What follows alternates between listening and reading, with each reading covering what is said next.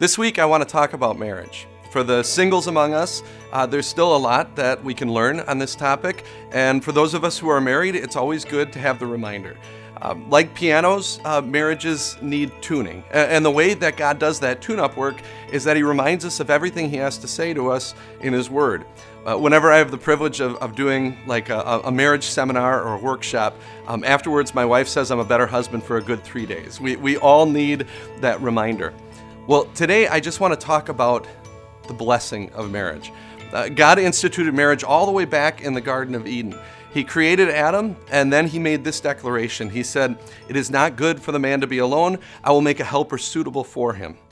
I, I always think it's interesting when you're reading the Bible to just stop at any point in the story and say, Now, if I were God, how would I finish this? And for me, when I read this account and I see he says it's not good for the man to be alone, I'll make a helper suitable for him, I would think the next line would read, So he made Eve. but it doesn't. Instead, God has Adam go and name all the animals. Why in the world would he do that? Well, as Adam is naming all the animals, he's naming the buck and he's naming the doe and, and the male this and the female that. He comes to a realization there's no one for me. There's no suitable helper. In a way, Adam says, Where's my hen, right? And so, what was God doing with that? He was leading Adam to realize that he had a need, so that when he was given that gift of Eve, he would be all the more appreciative. Uh, God does that for us too, doesn't he? He doesn't always give us what we need immediately. Sometimes He lets us wait so that when we do receive that gift, we appreciate it all the more.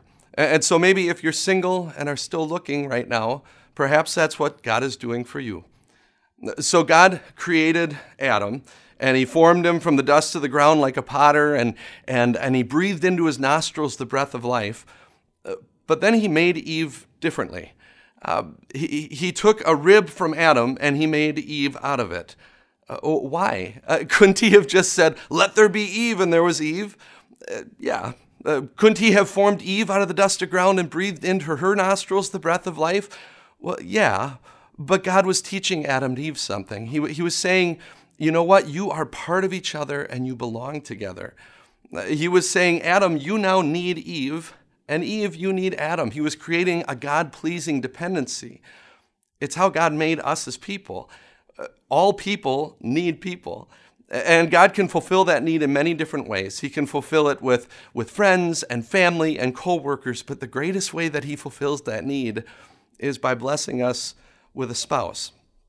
So then, God creates Adam and Eve, and, and he presents Eve to Adam. And it's great. The Bible records Adam's response. He says, This is now bone of my bones and flesh of my flesh. She shall be called woman, for she was taken out of man.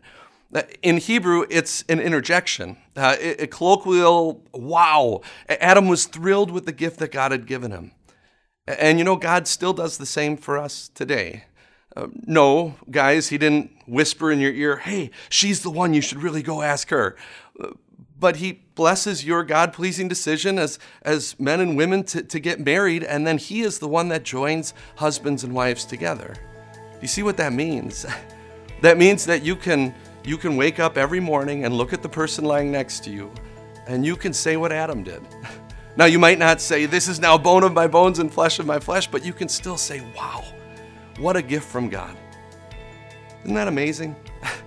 that, that God not only took care of you for eternity by sending His Son to give His life for you on the cross, but He also takes care of us for right now by giving us the gift of spouses.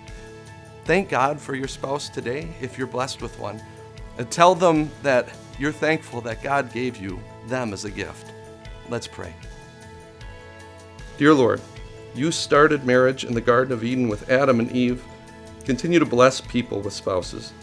Teach us to cherish your gift of marriage as well as the spouse you have blessed us with. In your name we pray it. Amen.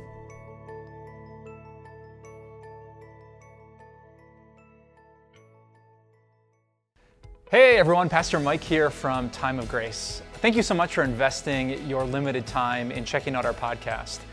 And we would love so many more people to be able to hear about Jesus and grow in their faith too. So I know you're busy and you've already given us your time and you're ready to grab your phone and check your apps, but could you do us one huge favor and rate and review this podcast? Because the more of you that rate and review, the more people who will hear about Jesus, and the more people that hear about Jesus, the better life gets with God.